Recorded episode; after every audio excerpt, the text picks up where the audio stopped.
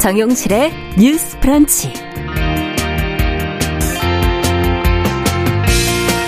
안녕하십니까. 정용실입니다. 지난 2019년 가을 9살 민식이는 한 중학교 앞 도로에서 차에 치여 안타깝게 목숨을 잃었지요. 사고가 난 곳은 어린이 보호구역이었습니다. 자, 그 후에 이 어린이 보호구역에서 교통사고를 일으킨 운전자를 가중처벌하는 이른바 민식이법이라는 것이 만들어졌는데요. 어린이 보호구역에서 운전자가 30km 이상 운행하는 등 이 운전자 부주의로 사고가 나면 가중 처벌을 하도록 한 것이죠. 하지만 일부에서는 지금 이 법을 둘러싸고 운전자 과잉 처벌 논란도 있었는데요. 자, 어제 헌법재판소는 이 민식이법에 대해서 합헌 판단을 했습니다. 자, 과잉금지 원칙을 침해하지 않는다고 판단을 한 것인데요. 그 내용 오늘 뉴스픽에서 자세히 다뤄보겠습니다.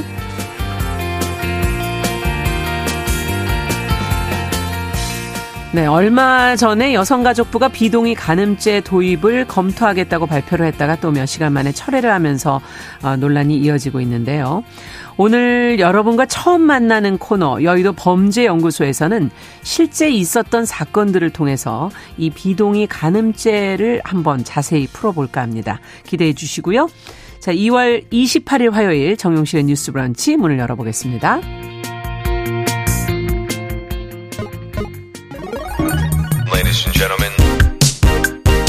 새로운 시각으로 세상을 봅니다. 정용실의 뉴스 브런치 뉴스픽. 네, 정용실의 뉴스 브런치는 항상 청취자 여러분들의 의견을 귀담아 듣겠습니다. 짧은 문자 50원, 긴 문자 100원이 드는 샵 9730, 또 라디오, 유튜브, 그리고 콩앱으로 어, 실시간으로 의견 계속 보내주시기 바랍니다. 자, 저희는 뉴스픽으로 문을 열겠습니다. 어, 화요일 뉴스픽 어, 두 분과 함께 합니다. 박다의 한겨레 20일 기자 어서 오십시오. 네, 안녕하세요. 네. 조성실 시사평론가 어서 오십시오. 네, 반갑습니다. 자, 오늘 첫 번째 뉴스는 앞서 말씀드린 민식이법 합헌에 관한 내용입니다. 어, 어린이 보호구역에서 초등학생 아이가 차에 치여 사망했던 사건 다들 아직도 기억을 하실 텐데요. 어, 법이 통과되기까지도 쉽지 않았던 게 기억이 나는데 먼저 이 내용부터 민식법부터 좀 먼저 설명을 해볼까요? 어떤 내용이었죠? 네, 아까 말씀해 주신 대로 이 2019년 충남 아산시의 어린이 보호구역, 소위 말하는 스쿨존이라고 하죠. 여기서 네. 이제 9살 김민식 군이 차에 치여 사망하는 그런 사고가 있었습니다. 그래서 사실 스쿨존에서 이제 어린이를 보호해야 한다라는 이제 여론이 있었는데 이게 법이 통과하게 된 결정적인 계기는 그 민식이군 어머님 아버님 네. 부모님의 네. 노력이 좀 컸습니다. 이제 부모님이 어 지난 정부에서 청와대 국민청원 게시판이 음. 있었죠. 청와대 국민청원 게시판에 어린이들의 생명 안전 법안 통과를 촉구해 주시길 부탁드립니다라는 글을 올리셨어요. 네. 그래서 보시면은 사실 거기서 이제 국민청원을 통해 이런 슬픔을 좀 막아달라. 다시는 다른 아이들이 이런 아픔을 겪는 거를 좀 방지 지지해달라라는 이제 글을 올리셨는데 이게 사실 처음에는 큰 주목을 받지는 못했습니다. 아. 근데 그러다가 2019년 이제 문재인 전 대통령께서 이제 국민들과의 대화를 하는 프로그램이 하나 있었어요. 네. 근데 그 해당 TV 프로그램에 이 민식군의 어머니 박초희 씨가 음. 이제 참석을 하셨고 거기서 직접 이제 마이크를 들고 음. 말씀을 하셨어요. 그래서 이제 본인들이 올리신 이 국민청원 게시판에 글을 소개를 하시면서 더 이상은 음. 스쿨존에서 아이가 차량에 치여서 사망하는 일이 없어야 한다. 음. 또 이게 대통령님이 공약하신 상황이니까 꼭 이뤄지게 해달라라고 말씀을 하셨고 그 이후에 이제 그 해당 국민청원 그 서명이 23만 명을 확 돌파를 했거든요. 네.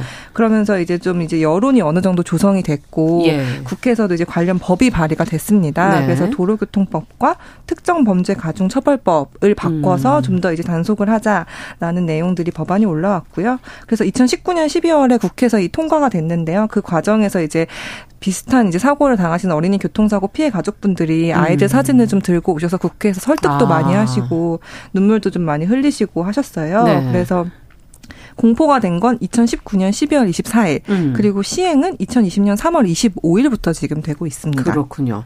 법이 그러면은 앞서 도로교통법 특정범죄 가중처벌법에 개정이 됐다. 어떻게 개정이 된 건지 이 내용 조 대표님께 좀 여쭤볼까요? 네, 예. 도로교통법 같은 경우에는 스쿨존 내에 CCTV라든지 이런 안전보호 시설을 설치 의무화하도록 하는 법안을 포함하고 음. 있고요.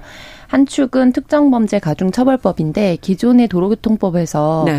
어린이 보호구역 내에서 어린이를 사망하게 하거나 이제 중상을 입히거나 했을 음. 경우에 가중 처벌하도록 하고 있는데 그 형량이나 이런 게 실제로 굉장히 낮았습니다. 아. 그래서 아이가 사망을 하더라도 5년 이하 로 이렇게 제한이 되어 있었기 그렇군요. 때문에 이런 부분에 있어서 본인의 명확한 과실이 있고 음. 그리고 시속 30km를 어, 넘어서 운전을 했기 때문에 예견 가능성이 있는 사고임에도 불구하고 사망자가 나왔을 때 음. 이제 최대 무기징역까지 실형을 살도록 하는 그런 가중처벌 거군요. 네, 법안이었고요. 그런데 이번에 이제 헌법소원을 하게 됐던 어 계기는 이게 일반적 행동권을 제한한다는 겁니다. 음. 그런데 최종적으로는 이제 헌재에서 8대 2의 비율로 음. 이 부분에 대해서 환, 합, 합헌 판결을 사실상 내린 것이고 그렇죠. 두 가지 요지가 있었거든요. 첫 번째는 죄형 법정주의의 명확성 원칙을 위반한다. 어. 그래서 이게 기본권을 침해하는가의 여부에 대한 것인데 네. 이 부분에 있어서는 명확성 원칙에 위반되지 않는다라는 명확한 판결이 나왔고요. 예. 그리고 과잉 금지 원칙을 위반해서 기본권을 침해한다라는 음. 부분에 대해서는 이제 헌재에서 여덟 명의 대법 아, 이제 재판관이 우리나라의 보행자 사망 교통사고 사망률이 굉장히 높거든요. 아, 그런. 부분과 네. 어린이 보호구역에 특별히 취지가 있다는 점, 음. 그리고 무엇보다 장량 감경 등을 했을 때 실제로 본인이 과실이 어느 정도 있었다고 하더라도 이 음. 부분이 참작이 된다고 하면 실형을 선고받지 않을 수 있도록 하한선이 열려 있습니다. 아. 그래서 이런 부분에 대한 부분이라든지 그리고 가장 결정적으로는 어린이 보호구역에서 높은 주의를 기울여야 하고 운행 방식의 제한을 받는 데 따른 불이익보다 주의 의무를 위반한 운전자를 가중처벌해서 우리 어린이들이 안전하고 건강한 생활을 영위하도록 함으로써 얻게 되는 공익이 크기 때문에 음. 그리고 심지어 이런 안전시설을 마련한다고 하더라도 운전자들이 주의를 충분히 기울이지 않고 과속을 한다면 그렇죠. 네, 제 아무리 노력을 해도 사실 이 교통사고 사망자나 중상자 어린이들의 사고를 막을 수는 없다. 음. 그래서 이 부분이 공익에 부합하기 때문에 일반적 행동 자유권을 침해하지 않는다라는 음. 요지로 이제 판결을 하게 됩니다. 그렇군요. 네. 네. 그 관련돼서 박 기자님께서는 또 어떻게 보고 계십니까? 여기 또 아. 쟁점이 됐던 것들을 좀 짚어주셨는데. 네, 음. 맞습니다. 이게 사실 헌재가 이 관련해서 판결이 낸 건 이번이 처음이고요. 그 보면은 전반적으로 우리나라가 아직은 보행자보다는 차량 우선 국가다라는 점을 헌재가 좀 폭넓게 인정을 한 것 같아요. 그렇군요. 근데 실제로 이제 통계를 보면 음. 2019년을 기준으로 한국의 14세 이하 어린이 인구, 그러니까 어린이 인구 10만 명당 보행 중 사망자 수가 그 OECD 회원국 중에 여섯 번째로 상당히 음. 높아요. 네. 그래서 이제 헌재도 이런 점을 좀 감안을 해서 충분히 이제 어린이 보호 구역에서 그 주의 의무를 다할 필요가 있다. 음.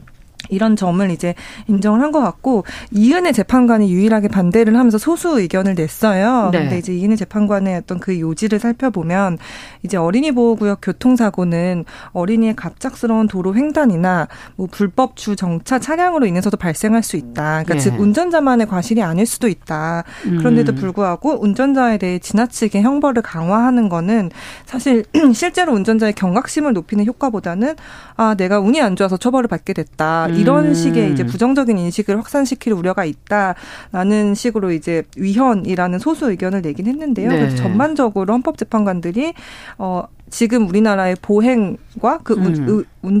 운전 문화를 봤을 때 민식이법이 과도하지는 않다라는 데 좀 의견이 모아진 것 같습니다. 네. 지금 이제 이은혜 대법관의 그 어, 소수 의견을 네. 불법 주차 요 부분은 사실은 늘 문제가 됐던 부분이긴 해서 이 네. 부분 환경을 개선하는 것도 노력은 필요하겠다는 그런 의견으로 받아들여야 되지 않을까 하는 생각도 드네요. 네, 네. 그럼 법 제도적인 개선이 굉장히 필요하고요. 그러니까 이 어, 고 김민식 어린이를 사건을 계기로 네. 해서 마련된 민식이법 같은 경우에는 사실 제, 저, 제가 이제 시사평론을 하기 전에 음. 국회에서 비서관으로 또 재직을 했고, 네. 그 전에 정시한 엄마들이라는 시민단체의 맞아요. 공동대표로 역할을 했습니다. 근데 네. 거슬러 올라가면 2018년도 여름에 남양주였던가요? 구리였던가요? 그 지역에 있었던 어린이집 차량에서 예. 어린이가 갇히면서 여름에 사망하게 되는 사고가 이제 몇 년 만에 발생을 했습니다. 예. 그래서 시민단체 여러 곳에서 모여서 긴급 간담회를 진행을 했고, 음. 근데 그 당시에 제가 참석을 했는데 굉장히 특별한 발언을 해주신 분이 계셨어요. 지입 음. 차량 사업체를 운영하시는 분 사장님이셨는데 네. 본인의 손주가 요 또래 아이여서 이 이제 참여연대 공간에서 이걸 한다는 것을 알고 참석을 하게 아, 됐다라고 아, 음. 말씀하시면서 그 사고가 처음이 아니었거든요. 음. 근데 이런 사고가 날 때마다 늘 이제 국토교통부와 국토교통위원회는 일을 하지 않는다. 근데 본인이 음. 지입 차량을 운영해 보니까 관련된 법령은 도로교통법에 있기 때문에 관련한 위원회가 일을 해야 된다라는 강력한 의견을 주고 가셨고 아. 그 이후에 국토교통위원회에 소속되어 있는 의원실에서 제가 제안을 받으면서 음. 사실 어린이 교통과 관련된 일을 좀 더 데이터를 봐야겠다고 생각을 하고 국회로 좀 진입을 했습니다. 예. 근데 연초에 스쿨존 관련된 자료들을 쭉 봤는데 네. 어, 공교롭게도 스쿨존 내에서 사망하는 어린이들이 매해 발생합니다. 그리고 숫자가 음. 적지 않고요. 음. 근데 10년간 사망한 어린이들의 수치를 뽑아봤을 때 이제 반복되는 학교에서 학생들이 몇 년에 한 번씩 사망을 하는 그런 같은 네, 곳에서 맞습니다. 같은 장소라는 말씀이시죠. 구조적인 반복된. 문제라는 거죠. 그렇죠. 왜냐하면 그 학교에 음. 재학하는 음. 학생들이 특별히 부주의하다고 볼 수는 없기 그럼요. 때문에요. 그리고 사고 발생도 그렇고요. 네. 그래서 이런 부분들에 대해서 제도적인 개선이 좀 필요하다고 생각을 했고, 근데 음.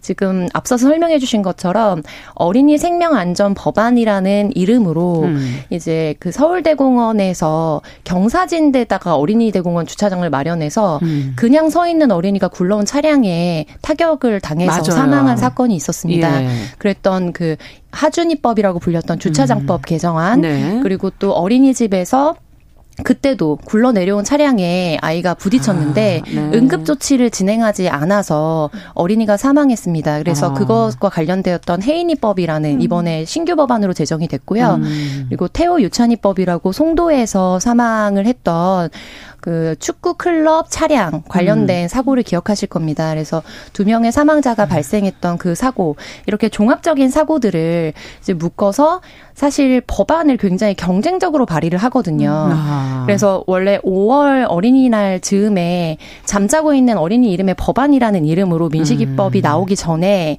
이제 그 당시 국회에 발의만 되고 경쟁 발의 이후에 전혀 진행이 되고 있지 않았던 사망한 어린이들의 이름을 딴 법안들이 좀 진행이 됐었고 음. 그리고 이후에 정말 이런 일이 일어나기를 원하지 않았지만 사실 9월 경에 이제 민식군이 사망 어, 김민식 어린이가 사망을 하게 되면서 이제 종합적으로 이 법안들이 연말에 같이 통과를 좀 하게 되었거든요. 그렇군요. 그래서 이런 어 법제도적인 개선이 일정 부분 이루어졌지만 결과적으로 이제 주차장의 문제라든지 그렇죠. 보행로가 2019년 기준에 네, 세 개 학교 중에 초등학교에 한 개 학교가 보행로가 없었습니다. 3분의 1이 네. 없다는 얘기잖아요. 네. 지금. 예. 그래서 거의 2천 개 학교가 없다는 네. 거니까요. 이런 부분들에 대해서 우리가 예산을 집행한다든지 불법 차량이나 이런 것들이 좀 대안을 마련해서 주차 공간을 우회적으로 마련한다든지 음. 이런 부분도 종합적으로 우리 사회가 챙겨야 하는 영역이라고 볼 수 있겠습니다. 네. 항상 네. 화제가 될 음. 만한 타이밍에 이제 법안을 올리긴 하는데 5월 달에 네. 이게 그게 아니라 지속적인 구조적인 문제를 좀 들여다봐야 된다는 얘기세요. 음. 네. 박 기자님께서는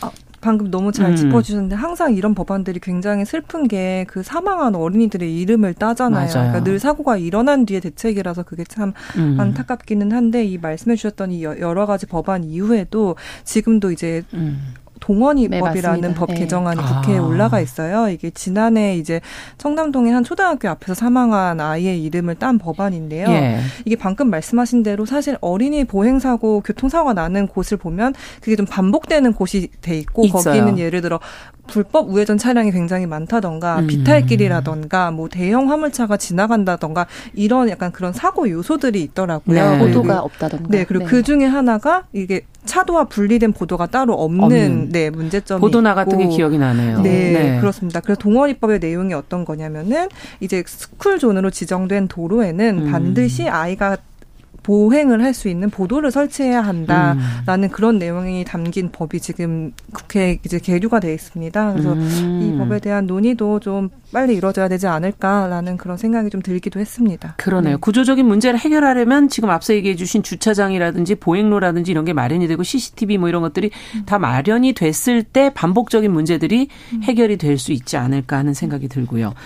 자, 그런데 이제 이 처음에 이 운전자 과잉 처벌 논란이 얘기가 된 것은 어, 아무래도 법의 형평성, 음. 너무 양형이 높은 거 아니냐는 그런 지적들이 좀 있었기 때문에 이제 이 논의가 시작이 됐던 것 같아요. 음. 그 부분에 대해서도 두 분께서 어, 좀 짚어 주시면서 이번 헌재의 판결의 의미를 그럼 그 안에서 좀 찾아보도록 하죠. 네, 음. 당시 한 명 반대 표결이었던 것으로 아마 전 기억을 하는데요. 네. 그 반대했던 논리가 이제 다른 특가법에 비해서 양형이 높다는 부분이었고 네. 이제 비슷한 시기에 윤창호법이 그렇죠. 또 많이 관심을 받았기 음. 때문에 이게 본인의 과실이 있는 것과 형법에서는 음. 과실이 없는 것 그리고 의도가 있는 고의로 이런 뭐 발생을 했던 것과 그다음에 예견되지 않거나 고의가 음. 없었던 경우에 이제 형량에서 굉장히 차이를 좀 두도록 하고 있거든요. 음. 그래서 그런 부분을 종합적으로 봤을 때 민식이법의 양형이 상대적으로 높은 편에 속하기 때문에 동의할 수 없다라고 음. 이제 반대 표결을 했었고 근데 처음에 앞서 말씀드렸던 도로교통법을 중심으로 해서 국민들이 많은 분들이 관심을 가져주시고 또 언론에 보도됐을 때는 굉장히 긍정적인 반응이 그랬죠. 일었었습니다. 네. 그런데 이런 부분이 좀 법령의 사실관계에 벗어난 음. 여러 가지 뭐 가짜 뉴스를 포함해서 실질적으로 보험회사에서 여러 가지 상품을 판매하면서 뭐 음. 이런 불안이 더 가중된다든지 음. 그리고 여러 유튜버들을 통해서 이른바 사이버 레카라고 불리거든요. 네. 그러면서 이게 굉장히 targeting이 되면서 굉장히 이 법안 자체에 대한 비난이 쏟아졌고 음. 이 법안을 철회하거나 개정해 달라는 국민 청원도 일기도 했고요. 아. 그래서 후속적인 일들이 굉장히 많았습니다. 근데 저는 이 부분 관련해서는 실질적으로 이번 헌재 에서 지난번 윤창호법의 해당 부분에 대해서는 일부 이제 위헌 소지가 있다라고 판결을 받게 됐는데 그게 뭐였냐면 예를 들면 정말 과실로서 뭐 15년 전, 20년 전에 음주운전 이력이 있었던 있었 있었고 음. 후에도 음주운전으로 사고가 발생한 경우와 굉장히 높은 고의성을 가지고서 최근에 음주운전이 일었고 그다음에 음. 또 이, 재범을 하게 된 경우에 음. 그 부분에 있어서 어떤 비례성의 원칙에 맞지 않다. 음. 그래서 이런 부분에 대한 개정이 필요하다라는 의견이었 거든요. 네. 근데 이제 최종적으로 대한민국의 사법 체계에서는 이제 헌재에서 이것이 우리의 기본권을 침해하는지의 여부를 결정하기 때문에 음. 이번 결과에서 보여준 것처럼 상대적으로 양형의 하한선이라든지 상한선이 조금 높게 보여진다 하더라도 음. 그런 부분은 최종적으로 판결을 통해서 이제 케이스에 맞게 충분히 감경될 수 있는 음. 여지들이 있다. 그리고 그럴 만큼 우리 사회가 어린이 교통 안전에 대해서 보다 높은 기준을. 가져야 한다라는 사회적 음. 메시지를 좀 남긴 법안이었다라고 보고 있습니다. 네. 형량이 그렇게 정해져 있더라도 그 안에서 이제 그 네. 케이스에 맞춰서 하는 음. 것이기 때문에 음. 지금 윤창호법은 이제 음주운전 관련된 것이죠. 네. 저희 사망 사고를 야기한. 음. 자, 그러면은 박 기자님께서는 어떻게 보십니까?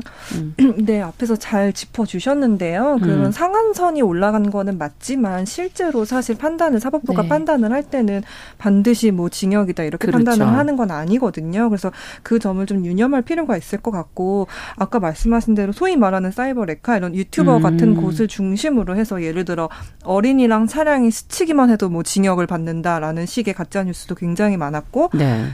아마 이 말씀을 들어보셨을 것 같아요. 소위 말하는 민식이법 놀이라고 하면서 마치 이제 그런 사고의 아. 과실이 불쑥 튀어나오는 어린이들에게 있다라는 네. 뉘앙스로 되게 어린이들을 사실 비난하는 식의 어떤 여론들이 굉장히 있었죠. 많이 나왔고 네. 그게 이렇게 좀 위헌 소지가 있는 거 아니냐라는 이제 여론에도 좀 도움이 됐던 것 같은데요. 그래서 사실 이제 이런 점은 사실 우리가 그러니까 저는 약간 가끔 그런 생각을 하거든요. 우리가 음. 저출생이 문제라고 하는데 한국이 과연 어린이들이 살기 좋고 편안한 나라인가라는 네. 생각을 했을 때 어린이들이 사실 아주 멀리 가는 것도 아니고 학교를 왔다 갔다 하면서 맞아요. 적어도 학교의 주변의 공간에서는 안전하게 되죠. 다닐 네. 수 있어야 하는 거 아닌가. 그리고 말씀하신 대로 법이라는 게 사실 제도적으로도 의미가 있지만 이제 사회에서 사람들의 인식에 결국엔 영향을 미치는 거거든요. 그렇죠. 그래서 사실 이 법의 형량이 어떻다더라 약간 이거에만 집중하기보다 보다는 음. 우리가 왜 이 법을 제정하게 되었나, 왜 우리가 그도 그렇게 좀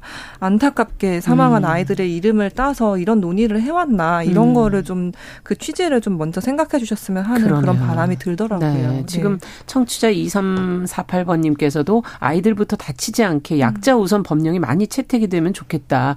음. 어, 스쿨존을 조금만 더 천천히 지나가면 되더라 운전하면서 음. 사소한 배려를 불편이라고 생각하는 게 부끄럽다 이렇게 이제 쓰. 쓰셨고 박미영님은 스쿨존 내 부, 불법 주정차에 대한 단속을 좀 강화해서 주변을 어, 가리는 일이 좀 없도록 해야 되지 음. 않겠나 하는 지적도 해주셨습니다. 지금 이제 민식이법이 3년 됐거든요. 끝으로 네. 실효성을 두 분께서 한 마디씩 좀 점검을 해주시죠.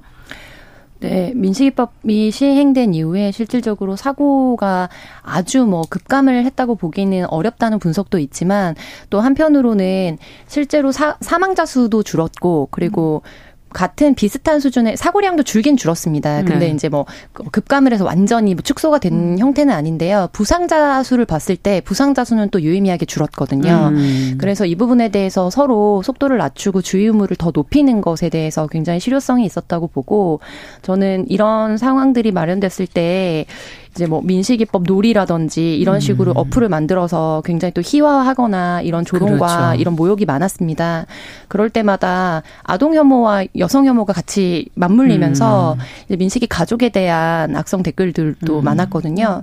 그래서 막 민식이 때문이다 이런 글들이 사실 온라인에 굉장히 많이 게재되었었고 아, 예. 그거로 인해서 반사 이익을 많은 형사법 전문 변호사가 블로그에 써서 그런 것들을 활용한다든지 보험회사라든지 음. 이런 파장이 많았는데 저는 이 부분과 관련해서 가족들이 굉장히 어, 수고가 많으셨다. 그리고 음. 좀 힘드셨겠네요. 네, 네. 일어나지 말았어야 하는 사고지만 음. 민식이 덕분에 세상에 많은 어린이들이 음. 조금 더 안전한 보행 환경에서 살게 음. 됐다는 부분에 대해서 음. 네, 많은 분들께 다시 한번 네. 확인드리고 싶습니다. 네.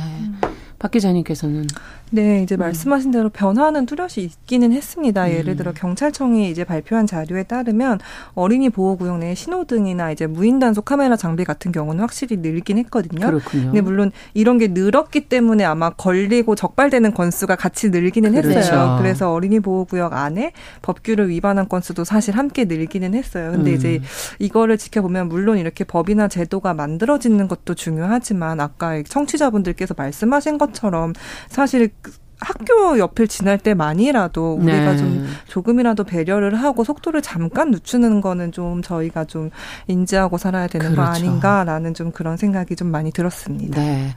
어, 법이 됐다고 끝난 게 아니죠. 앞서 얘기해 주신 것처럼 우리의 생각과 행동이 그에 따라가야 되는 거기 때문에 그 부분의 노력도 앞으로 좀 계속 이어져야 되겠습니다. 자, 두 번째 뉴스픽으로 가겠습니다. 어, 지금 여학생들을 노린 독극물 공격이 이란에서 있었다고 하는데 이게 무슨 내용입니까? 이 내용부터 좀 들어볼까요?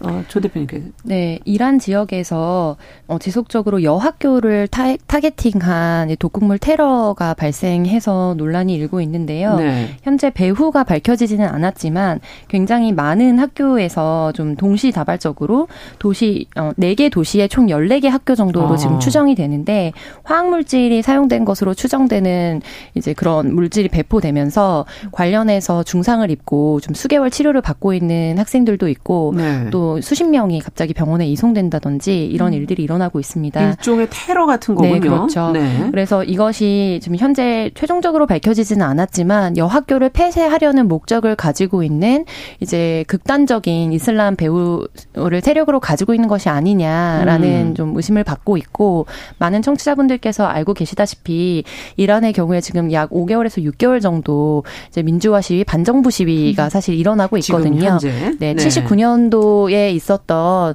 이제 일들 이후에 굉장히 좀 거, 사실상 재정 일치적인 사회가 음. 이루어지고 있고 종교와 네. 정치가 하나인 네 그렇습니다. 네. 그래서 종교법에 근거해서 지난 5개월여 전에 이제 제대로 부르카를 착용하지 않았다는 이유로 강경 진압이 되면서 한 여대 음. 여자인 대학생이 사망하게 됐던 사건이 이것에 좀 촉매제가 되었거든요. 아. 그래서 이것과 관련된 좀 기추가 전 세계적으로 주목되고 있는 상황입니다. 네, 그렇군요. 지금 말씀해 주신 것처럼 어 경, 마흐사 아미니라는 네. 그 여대생, 히잡. 네, 히잡을 쓰지 네. 않았다는 이유로, 어, 의문, 의문사한 거죠. 그러니까 결과적으로 음. 어떻게 죽게 되는지 알 수 없게 된 음. 상황에서 음. 이제 반정부 시위까지 확산이 돼서, 음. 어, 그런 와중에 지금 이런 사건이 일어났다. 맥락 속에서 이 사건을 좀 들여다볼 필요가 있을 것 같네요. 뉴스 브런치, 어, 뉴스픽 계속 이어가겠습니다. 11시 30분부터 일부 지역에서는 해당 지역 방송 보내드립니다. 잠시 후 뵙겠습니다.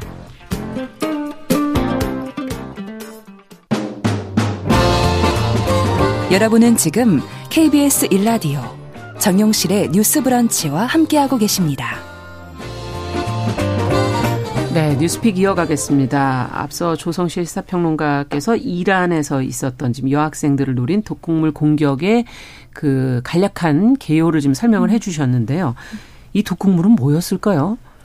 아, 이게 사실 구체적으로 이게 어떤 물질이다라고 네. 밝혀지지는 않았더라고요. 근데 음. 화합물이다 정도로만 이제 알려져 있고 이게 이제 호흡기를 통해서 이제 흡입을 한 걸로 추정이 됩니다. 네. 그래서 이거를 흡입한 학생들이나 이제 교사분들은 뭐 메스꺼움, 두통, 뭐 아. 기침, 심하면 사실 호흡곤란까지의 증세를 좀 호소했다고 해요. 그리고 아까 이제 조 평론가님께서 짚어주신 것처럼 이게 그 이란의 문화와 사실 떼놓고 얘기할 수는 없는 것 같아요. 네. 왜냐면 이게 이제 처음 공격이 일어난 곳이 이란 남부에 있는 쿰이라는 도시라고 쿰? 하거든요. 네. 근데 이 도시가 어떤 도시냐라고 이제 알아봤더니 이게 굉장히 보수적인 약간 이제 이란의 그 성직자와 고위 아. 지도자를 아. 굉장히 많이 배출한 이란의 이제 시아파와 순위파라는 이제 계파가 있는데 그 네. 시아파의 성지라고 음. 해요.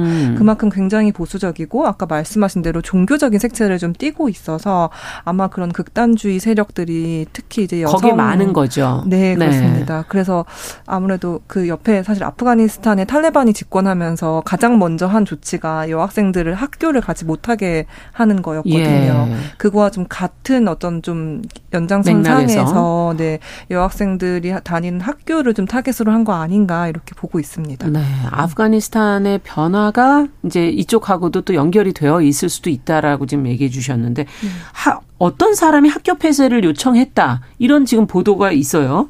그러고서는 공격이 이어졌다라는 음. 거 아닙니까? 그 누군가는 밝혀졌나요?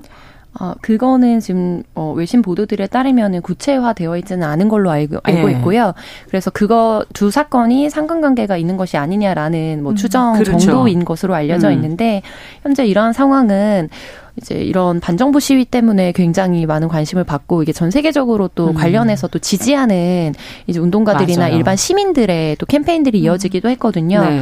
근데 그 이외에도 지금 북한, 이란 그리고 미얀마 뭐 이런 지역들이 자금 세탁 고위험국으로 계속해서 음. 유지를 좀 되면서 전 세계에 좀 관심을 받고 있다든지 그리고 IAEA 사찰단이 최근에 90%의 고농축 우라늄을 만들었을 때 핵무기로 발전을 바로 시킬 수 상용화 시킬 수 있는데 현재 이란의 농도가 84%까지 올라갔다라고 좀 추정을 하면서 아. 파견을 해서 이제 그것과 관련돼서 차후 조치를 취하겠다라고 입장을 밝혔던 바 있거든요. 예. 그래서 지금 이란의 정세는 굉장히 전 세계적으로 많은 관심을 받고 있고 그러네요. 네, 좀 위험한 상황입니다. 네.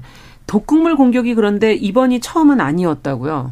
네, 이게 사실은 지난해 음. 11월 말에 처음 시작이 됐어요. 네. 그래서 이게 사실 앞에 말씀하신 마하사 아민이 히잡을 음. 제대로 음. 쓰지 않았다는 이유로 이제 체포된 뒤에 의문사를 했던 그 이제 여성의 죽음과 좀 연관이 돼 있지 않냐라고 보는 게 그 여성의 죽음이 이제 알려지고 그다음에 반정부 시위가 시작된 게 한 지난해 9월 음. 깨고 그 시위가 좀 전국적으로 확산한 게 11월 말이거든요. 네. 근데 공격도 이제 그 즈음에 시작 처음 시작이 된 거예요. 네. 그리고 이제 그 반 정부 시위에서 이제 주축이 됐던 이들이 사실 누구냐면은 소위 한국에서도 Z세대라고 음. 이제 불리는 젊은, 여성들. 네, 여성들, 학생들 음. 그러다 보니까 이제 그들이 약간 그 시위의 상징처럼 떠오르고 아. 그래서 사실 그 반정부 시위와 좀 연계된 거 아니냐 그런 메시지를 주는 거 아니냐라는 그런 좀 보도가 나오고 있습니다. 네.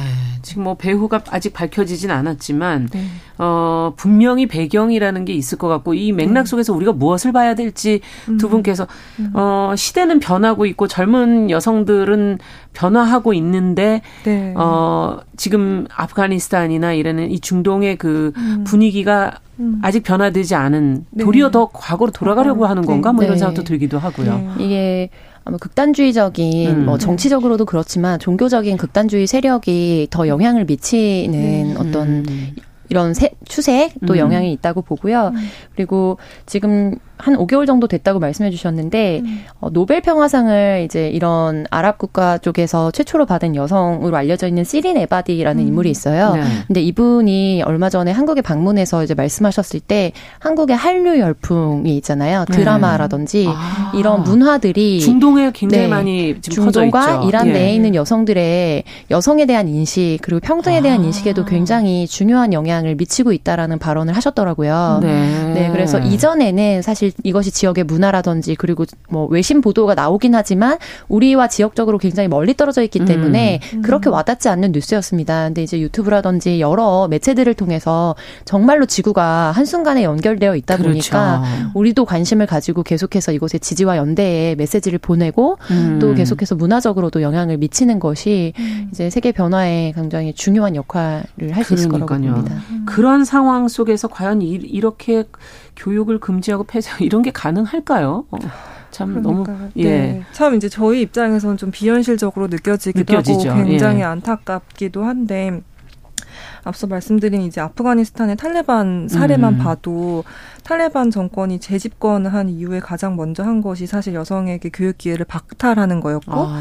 그 사실 그러니까 여론이 그러니까 이미 변화한 사회가 있으니까 여론을 사실 눈치를 보면서 처음에는 아 중고등학교 여학생들한테는 기회를 보장해 주겠다라고 했다가 또 말을 바꿨거든요. 음. 그러면서 이제 어 여사, 여학생들한테 교육 기회를 박탈하는 거는 그냥 문화적인 이슈고 그들도 원하고 있다라는 식으로 공표를 하기도 하고 네. 이게 갈수록 더 안 좋아지는 게 지난해 12월에는 사실 그냥 이제 중고등학교 학생들뿐만 아니라 대학 캠퍼스에서도 여성의 진입을 갑자기 이제 출입을 막았다고 해 해요. 아. 그래서 이제 그 있던 그 대학생들이 이제 좀 울기도 하고 그런 영상이 좀 공개되기도 했는데 네. 말씀하신 대로 사실 국제사회가 좀 관심을 좀 계속 갖고 봐야 되는 거 아닌가라는 네. 그런 좀 생각이 듭니다. 네. 네. 네. 자, 오늘 저희가 화요일 뉴스픽, 어, 한겨레 21의 박다혜 기자, 그리고 조성실 시사평론가와 함께 어, 두 가지 뉴스 살펴봤습니다. 여러 가지 함의를 주는 내용들이고, 앞으로도 좀 저희가 지켜보면서 이 여성에 관한 또, 어, 전 세계적인 분위기도 같이 좀 전달을 해드리도록 하겠습니다. 오늘 말씀 여기까지 듣겠습니다. 감사합니다. 수고하셨습니다. 감사합니다.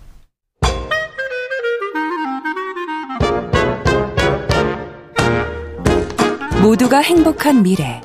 정용실의 뉴스 브런치.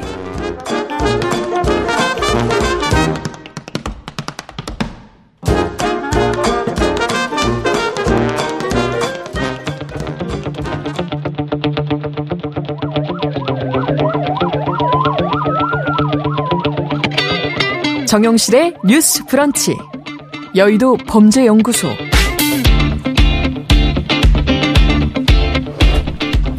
네, 정실의 뉴스 브런치. 우리 사회에 벌어지는 범죄를 통해서 세상의 이면을 좀 새로 살펴볼까 합니다. 더 나은 사회로 가기 위한 연구인데요. 여의도 범죄연구소. 오늘 청취자들과 처음 만나는 코너입니다. 서혜진 변호사 잘해 주셨습니다. 어서 오십시오. 네, 안녕하세요. 서혜진 변호사입니다. 네. 음악이 벌써 뭐 무시무시한. 어, 서 변호사님. 근데 범죄를 아는 것이 정말 더 좋은 사회로 가는 길입니까? 네, 범죄만 제대로 연구해도 아. 좋은 사회로 변화할 수 있을 거라고 저는 항상 생각합니다. 네. 뭐 여러 가지 사건들이 많았지만 오늘은 여성가족부가 비동의 가늠죄 도입을 어 어, 얘기를 언급을 했다가 이제 번복을 한 뒤에 저희가 이 내용을 좀 구체적인 사건을 통해서 한번 들여다 볼까 하거든요. 네네. 먼저 용어부터 먼저 한번 정리를 해보죠. 비동의 간음죄, 비동의 강간죄 용어도 지금 혼재돼 있는데 정확하게 어느 용어가 맞는 음. 것인가요? 아직 뭐가 맞다라고는 음. 그 단정적으로 말씀드리기는 어려운 상황이고요. 네. 일단 뭐 사전적 의미로 간음, 음. 강간 음. 이런 것들을 찾아보면 간음이라는 거는 이제 배우자 이외의 사람이랑 성관계한 어떤 부정한 성관계를 얘기를 하고 네. 강간은 이제 어 생각하시는 것처럼 어떤 강압적이고 불법적인 수단으로 음. 사람을 강간하는 그런 거를 의미하거든요. 네. 근데 이제 비동의 간음죄냐 비동의 강간죄냐에 대한 논쟁도 많지만요. 음. 만약에 이제 동의 기준으로 우리의 어떤 성폭력 기준이 바뀐다고 한다면 음. 동의 없는 성적 접촉도 불법적인 것이 되기 때문에 네. 그렇다면 비동의 강간죄가 어 지금의 어떤 법률적인 용어를 개정하지 않는다는 전제하에서는 음. 조금 더 맞다라고 보는데요. 아직도 우리 형법에는 여전히 간음죄라는 것도 있어요. 있죠. 예를 들어 뭐 권력형 성폭력에서 많이 접하셨던 위력 업무상 뭐 위력에 네. 의한 간음죄처럼 폭행 협박을 수단으로 하지 않는 것들은 이제 간음죄라는 표현을 하거든요. 예. 그러면 뭐 동의 동의가 정, 동의 정도가 없었고 폭행 협박은 없었다면 뭐 가늠 정도가 되지 않느냐. 예. 않겠나. 그래서 이 용어에 대한 정리도 우리가 좀 다시 한번 생각을 해볼 필요가 있어요. 그러네요. 참고해서요. 지난 24일에 우리와 상당히 좀 닮아 있는 그 법 체계를 가지고 있는 일본이 예. 그 강간과 관련한 성폭력 범죄의 이름을요. 음, 비 비동의 성교죄로 이제 변경하는 내용의 어떤 그 피해자 아. 관점에서 조금 더 동의가 결여된 행위가 성폭력이다라는 의미를 담긴 어떤 형법 개정안이 지금 이제 정부로 이제 국회로 제출이 된다고 해요. 네. 그 일본이 이런 움직임을 갖는다는 것에 대해서 우리가 조금 더 좀 주목할 필요가 있지 않을까. 그러네요. 예. 네. 자, 그렇다면 지금 현재 상황으로는 성범죄는 물리적인 압박이 있어야 된다. 그렇죠. 그런 네. 얘기인 거죠. 네네. 네. 그것은 어떻게 규정돼 있습니까? 지금 형법이나 이런 데는? 지금 이제 가장 음. 기본적인 우리나라의 성폭력 범죄의 기준은 이제 강간과 강제추행죄인데요. 네. 강간만 보면 형법 297조에 폭행 또는 협박으로 사람을 강간한 자는 3년 이상의 유기징역에 처한다 이렇게 규정이 되어 있습니다. 음. 그래서 여기에서 말하는 폭행 또는 협박이 사실 우리가 그냥 일반적으로 생각하는 폭행 또는 협박과는 조금 달라요. 그리고 법적 용어는 예, 형법에 이제 무수하게 이제 뭐 폭행죄도 있지만 네. 폭행을 범죄의 수단으로 하는 다양한 범죄들이 많거든요. 그렇죠. 예를 들어 뭐 공무집행 방해죄, 뭐 네. 공무집행 중에 경찰에 대해서 어떤 폭행을 행사했을 때도 그렇죠. 처벌이 되잖아요. 음. 그럴 때 폭행과 이 강간죄에 있어서의 폭행은 상당히 다르다는 겁니다. 같은 예. 용어인 폭행을 그럼요. 쓰는데도요. 네, 그래서 이게 아. 좀 일반 국민들이 이제 다 법규범의 수범자들인데 어 같은 폭행인데 이렇게 의미가 네. 다르다는 거를 아마 많이들 모르실 거예요. 어떤 차이가 있는 겁니까? 예, 를 들어 공무집행 방해죄 같은 폭행은 음. 상당히 폭행의 범위를 넓게 봐요. 그래서 단순히 경찰관을 뭐 진짜 직접적으로 적으로 어떤 유형력과 힘의 행사가 경찰의 신체에 대해서 뭐 행사되지 않아도 예를 들어 이런 사건이 뭐 있어요. 던진다든가. 예. 경찰서 바닥에 예. 인분을 막 투척한 그런 사례가 있었거든요. 아. 그 사례도 폭행으로 아, 보는 거죠. 폭행으로. 예. 그런데 강간죄에 있어서의 폭행은 모든 폭행 중에 가장 협소하게 해석을 하고 있어요. 그래서 최협의설이라는 이름이 이제 붙여졌는데요. 아. 우리나라 대법원은 공식적으로 단 한 번도 이 최협의설을 폐기한 적이 없습니다. 변경한 적도 없고요. 그러면 이 해석에 있어서 네, 어떻게 판단을 하느냐 궁금하실 텐데 음. 판단의 기준은 어, 피해자의 반항을 불가능하게 하거나 또는 현저히 곤란하게 할 정도 이것이 음. 이제 강간죄의 폭행 또는 협박을 판단하는 대원칙이자 기준이 되는 거예요. 아 이렇게 협소하게 폭행을 해석할 때 최협의설, 네 예, 맞습니다. 좁게 네. 가장 좁게 가장 좁게 해석을 한다 이런 의미군요. 자, 그러면 협박도 마찬가지입니까? 네, 맞습니다. 그럼 협박은 또 어떤 차이가 협박도 있는? 이 정도로 뭐 여러 그 어 다른 범죄 다른 비해서. 범죄에 비해서도 상당히 이제 협소하게 가장 그렇군요. 좁게 해석을 하는 거고 어 이게 어떻게 보면은 좀 음. 어, 그러면 그 불, 반항을 불가능하게 하는 게 어느 정도일까라는 어느 게 물론 사례마다 다 이제 개별적인 판단이 있어야 되는 거고 음. 모든 사례가 똑같이 적용될 수는 없겠지만 궁극에 이게 가장 큰 문제점은 폭행 협박이 있어야지만 사실 강간죄가 성립하는 거잖아요. 그러네요. 그런데 이 법원에서 심리나 아니면 수사기관의 어떤 수사 과정에서도 폭행 협박의 존부에 어 좀 더 초점이 맞춰져야 되는데 음. 이게 어떻게 이런 폭행 협박 그럼 피해자가 어느 정도 저항이 불가능했냐, 곤란했냐, 이게 기준이 되다 보니까 오히려 피해자의 행동, 피해자의 태도, 어, 아. 강간 당시 이후에 어떻게 행동했는지 피해자의 저항 여부에 따지는 거군요. 네, 저항 여부에 너무 관심을 가지다 보니까 어 이게 어느 순간 내가 피해를 입어서 이 사건을 고소하고 신고했는데 이게 가해자에 대한 재판이 아니라 피해자가 대한 제대로 재판이 되는구나. 예. 예. 피해자성이라고 저희가 표현하는 그렇죠. 그거를 계속 들여다보게 네, 되는 거군요. 뭐이 사람이 피해자 답냐라는 것도 이제 음. 여기서 비롯되는 문제일 수도 있고요.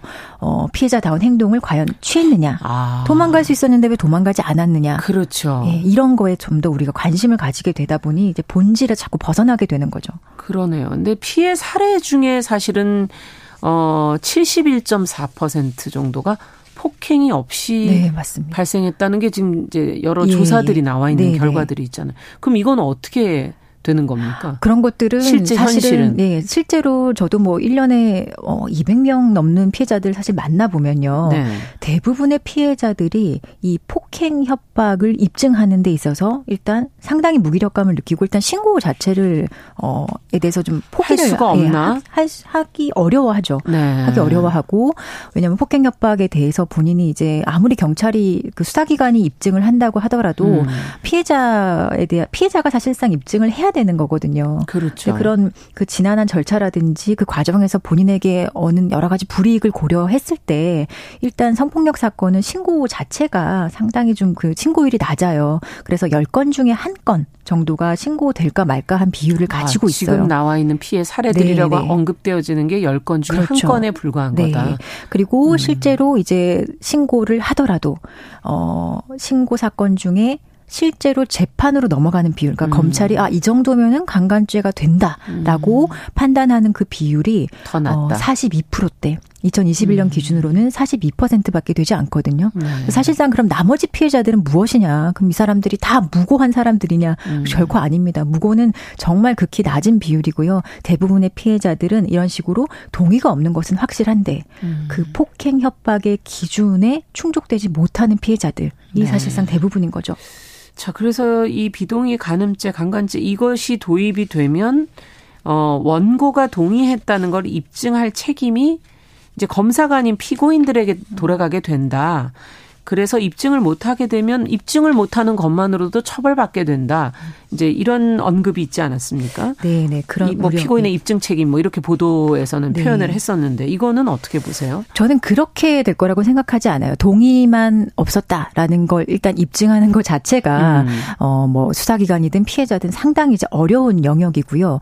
어 피해자가 동의하지 않았다. 예를 들어 뭐 그 당시엔 동의했었는데 나중에 마음이 바뀌어서 동의하지 않았다고 음. 어 무고를 해버리면 어떡하냐. 그러면 억울한 이제 무고의 피해자가 양산될 것이다. 이런 네. 식의 우려를 많이 이제 내비치시는데요. 음. 그런 우려는 사실 상당히 좀 잘못된 방식 의 접근이라고 음. 생각을 해요. 일단 동의 여부를 피해자 입장에서 입증하고 어, 동의 여부가 없었다는 거, 있었다는 거 이런 여러 가지 입증하는 것 자체가 지금의 폭행 협박에 대한 입증보다 더 어려울 수 있습니다. 실제로는 음. 왜냐하면 동의라는 것은 폭행 협박보다는 더 내밀한 영역이고 그렇죠. 상당히 더 사적인 영역이기 때문에 음.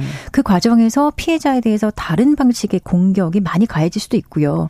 어, 수사나 재판 과정에서 피해자가 그 2차 피해도 노출되는 범위가 지금보다 더 넓을 수도 있어요. 음. 그래서 동 동의만으로 동의가 없었다는 사실 그 하나만으로 모두가 범죄자가 되느냐 그런 것도 아닐 뿐만 아니라 입증 책임을 피고인에게 전환하느냐 그런 것도 전혀 아니라고 생각이 들거든요. 가진 않을 것이다. 예, 지금도 마찬가지예요. 사실상 지금의 어떤 재판 음. 방식이나 수사 과정을 조금이라도 아시는 분이라면은 그렇게 피고인에게 모든 입증 책임이 부여되는 건 뭐 사실상 모두 입증하라 이런 방식으로는 음. 결코 수사나 재판이 진행되지 않을 거라는 거를 다 아실 거고요.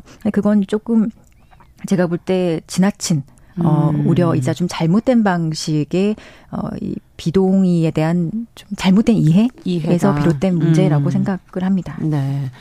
피, 반면에 피해자가 피해 사실을 이제 입증을 해야 하고 무고죄도 지금 뭐 어떻게 보면 엮고서 당하는 현실. 네. 이건 또 맞느냐라고 또 반대쪽에서는 얘기를 하시기도 하더라고요. 네. 네. 그래서 이런 식으로 무고죄를 지금 피해자에게 공격 수단으로 많이 이제 해요. 무고죄뿐만 아니라 뭐 명예훼손죄도 명예훼손. 하고 다양한 네. 방식으로 피해자에게 어떤 역고소를 하면서 음. 피해자를 한마디로 이제 위축시키는 거죠. 수사나 음. 재판 과정에서 이제 위축시키고 어 사실상 그 절차를 포기하게 만드는 그런 음. 효과를 기대하는 건데요. 근데 그런 것들이 사실상 어떤 시장이 이미 형성이 되어 있고 네. 어, 일반적으로 이제 피해자를 공격하는 어, 대표적인 방식으로 자리 잡아 가고 있기 때문에 이런 현실을 고려한다면 음. 사실 지금 뭐 폭행 협박을 폭행 협박 기준으로 하는 강간죄의 음. 시절이나 동의 여부를 기준으로 하는 강간죄가 신설이 된다고 것이다. 하더라도 사실 그 변화는 크게 없을 거라고 생각을 해요. 네. 자, 그렇다면 좀 사건을 들여다보면서 저희가 비동의 강간죄, 간음죄 얘기를 좀 해볼까요? 네네. 네. 어떤 사건인가요? 일단 첫 번째 사건은요. 네. 피해자의 이제 삼촌이었어요. 취업을 음. 시켜주겠다고 사무실로 이제 이 미성년자의 피해자를 이제 불러내거든요. 아. 근데 갑자기 이제 피해자에게 이제 좀 강제적으로 성관계 를 했던 사안인데 아. 피해자는 사실 그 상황이 너무 놀라서 저항조차 좀 하기 어려웠던 주변 사람이니까요. 그렇죠. 그리고 어 너무 제가 그 상황을 조금 우리가 정확히 뭐 피해자 를 모르지만 음. 이 상황에서 누구나 어, 상당히 얼어붙었을 거고 어떻게 어떻게 행동해야 할지 아마 몰랐을 거예요. 네.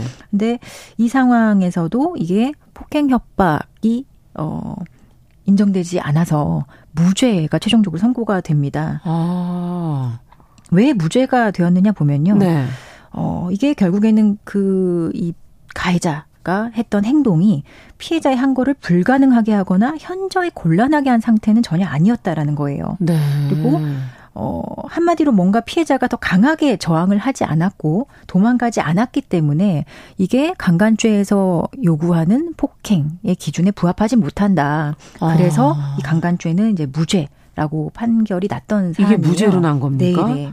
피해자는 아, 굉장히 예, 예. 피해자가 아까 제가 미성년자가 말했는데 미성년자가 아니라 예, 조금 이제 미성년자에서 갓, 갓 올라온, 네, 올라온 성인이 된 네네. 어, 굉장히 놀라서 일단 아무것도 못했을 것 같은데 네. 지금 청취자 13 1732번님 도대체 왜 무죄예요?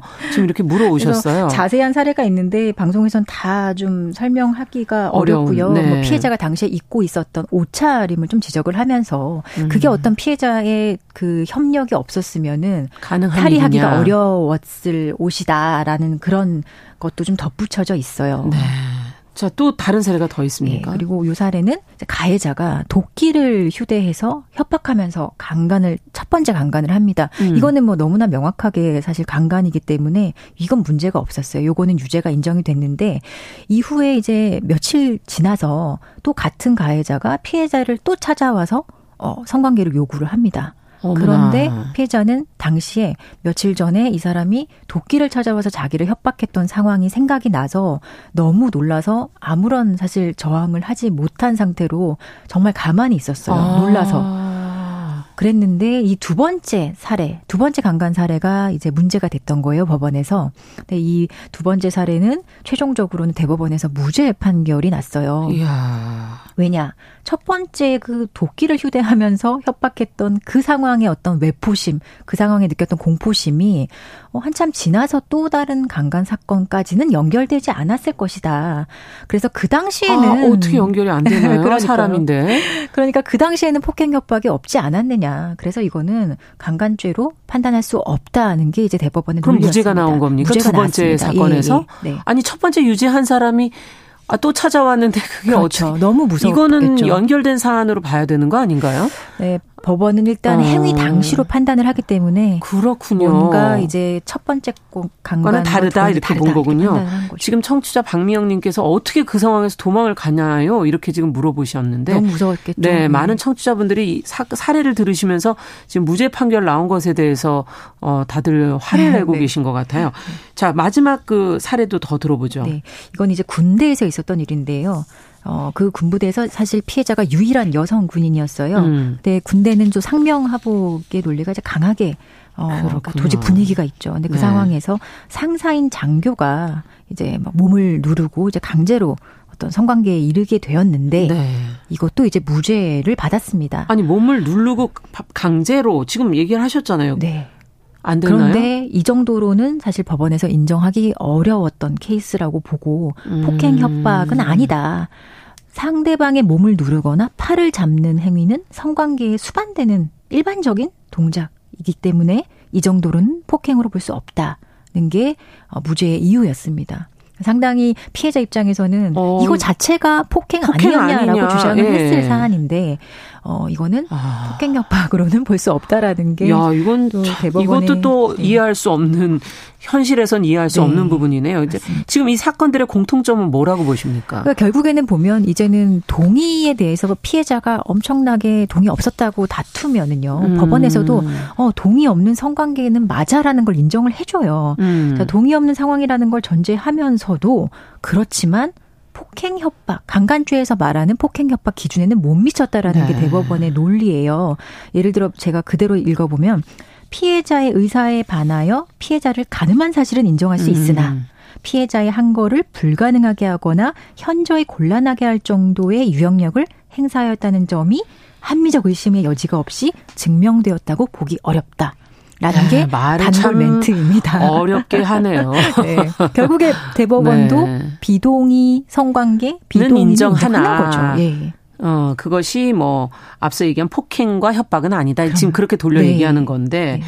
이렇게 법적으로 피해를 입증하는 게 참 어렵네요. 네, 뭐 너무 어렵죠. 엄청난 네. 단계 그 입증의 허들을 이제 피해자가 한 단계 그러다 한 단계. 보면은 여성들은 이런 생각이 들 것 같아요. 법적인 보호를 나는 받을 수 없나? 그런 생각이 들 것 같아요. 그렇죠. 이렇게 또 열심히 싸웠는데 법원에서도 무죄 판결이 나게 되면 네. 피해자들은 아 사법적인으로 피해자를 인정받지 못했잖아요. 네. 그럼 나의 피해는 무엇인가? 그렇죠. 내 피해는 가짜였던가? 라는 생각도 들고 국가의 공권력에 나는 보호를 못 네, 받았다는 네, 보호를 받지 못하는 피해자가 되는 거고 음. 그 국가의 공권력에 대해서도 엄청난 무력감을 느끼는 것이 일반적인 피해자들의 이제 감정입니다. 네, 법이 본인을 지켜주지 못했다. 이런 부분에 굉장히 허전함을 또 느끼지 않을까 하는 생각이 들고요. 끝으로 정리를 좀 해주시죠. 음. 어, 이, 이 법과 현실은 정말 너무 차이가 있네요. 네. 그 최근에 제가 어떤 설문조사가 참 의미가 있는 것 같은데 음. 지금 이제 젊은 세대의 이제 여성들과 남성들도 마찬가지고요. 네.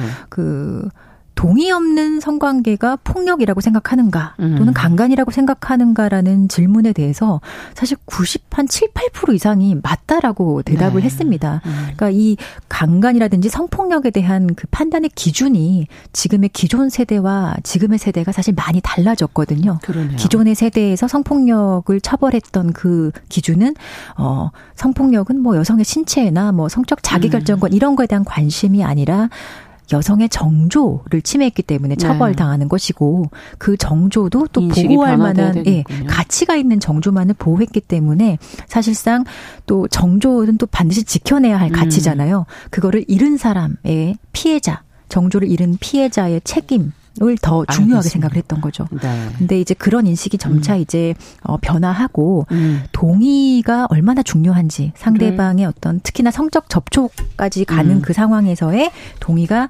정말 중요하다는 인식이 점점 강해지고 있기 때문에 이제는 법률에도 좀 변화가 필요한 필요하네요. 그런 네. 시점이라고 네. 생각을 합니다. 네, 오늘 여의도 범죄연구소 서혜진 변호사와 함께 비동의 가늠죄 강간죄 살펴봤습니다. 말씀 잘 들었습니다. 네, 감사합니다. 감사합니다. 정용실의 뉴스 브런치 화요일 순서도 같이 같이 인사드립니다. 저는 내일 다시 뵙겠습니다. 안녕히 계십시오.